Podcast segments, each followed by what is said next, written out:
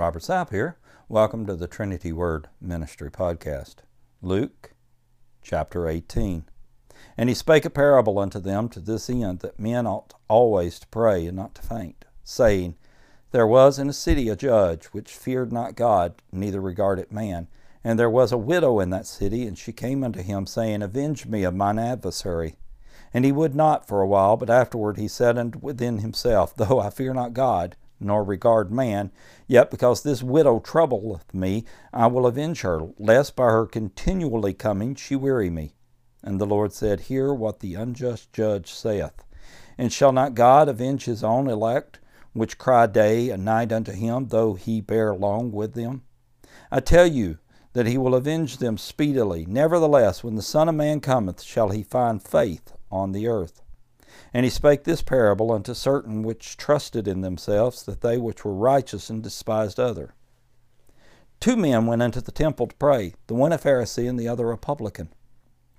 The Pharisee stood and prayed thus with himself God, I thank thee that I am not as other men are, extortioners, unjust, adulterers, or even as this publican. I fast twice in the week, I give tithes of all that I possess. And the publican, standing afar off, would not lift up so much as his eyes into heaven, but smote upon his breast, saying, God, be merciful to me, a sinner. I tell you, this man went down to his house justified rather than the other. For every one that exalteth himself shall be abased, and he that humbleth himself shall be exalted. And they brought unto him also infants, that he would touch them. And when his disciples saw it, they rebuked him. But Jesus called them unto him, and said, Suffer little children to come unto me, and forbid them not, for of such is the kingdom of God. Verily I say unto you, Whosoever shall not receive the kingdom of God as a little child shall in no wise enter therein.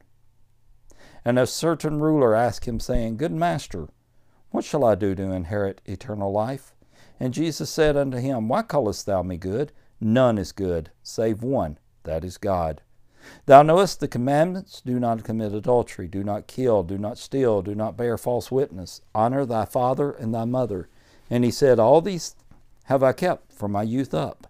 Now when Jesus heard these things, he said unto him, Yet lackest one thing. Sell all that thou hast, and distribute it unto the poor, and thou shalt have treasure in heaven, and come and follow me. And when he heard this, he was very sorrowful, for he was very rich. And when Jesus saw that he was very sorrowful, he said, Heart, How hardly shall they that have riches enter into the kingdom of God? For it is easier for a camel to go through a needle's eye than for a rich man to enter into the kingdom of God. And they that heard it said, Who then can be saved? And he said, The things which are impossible with men are possible with God. Then Peter said, Lo, we have left all and followed thee.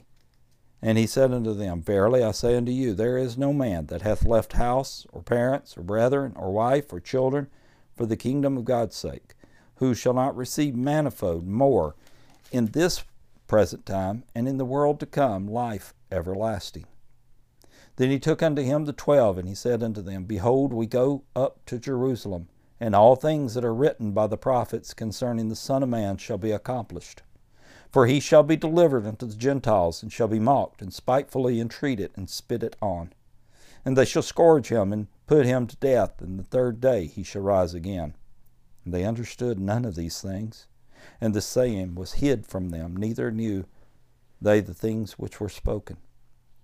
It came to pass that as they were come nigh unto Jericho, a certain blind man sat by the wayside begging. And hearing the multitude pass by, he asked what it meant. And they told him that Jesus of Nazareth passeth by. And he cried, saying, Jesus, thou son of David, have mercy on me. And they which went before rebuked him, that he should hold his peace. But he cried so much the more, Thou son of David, have mercy on me.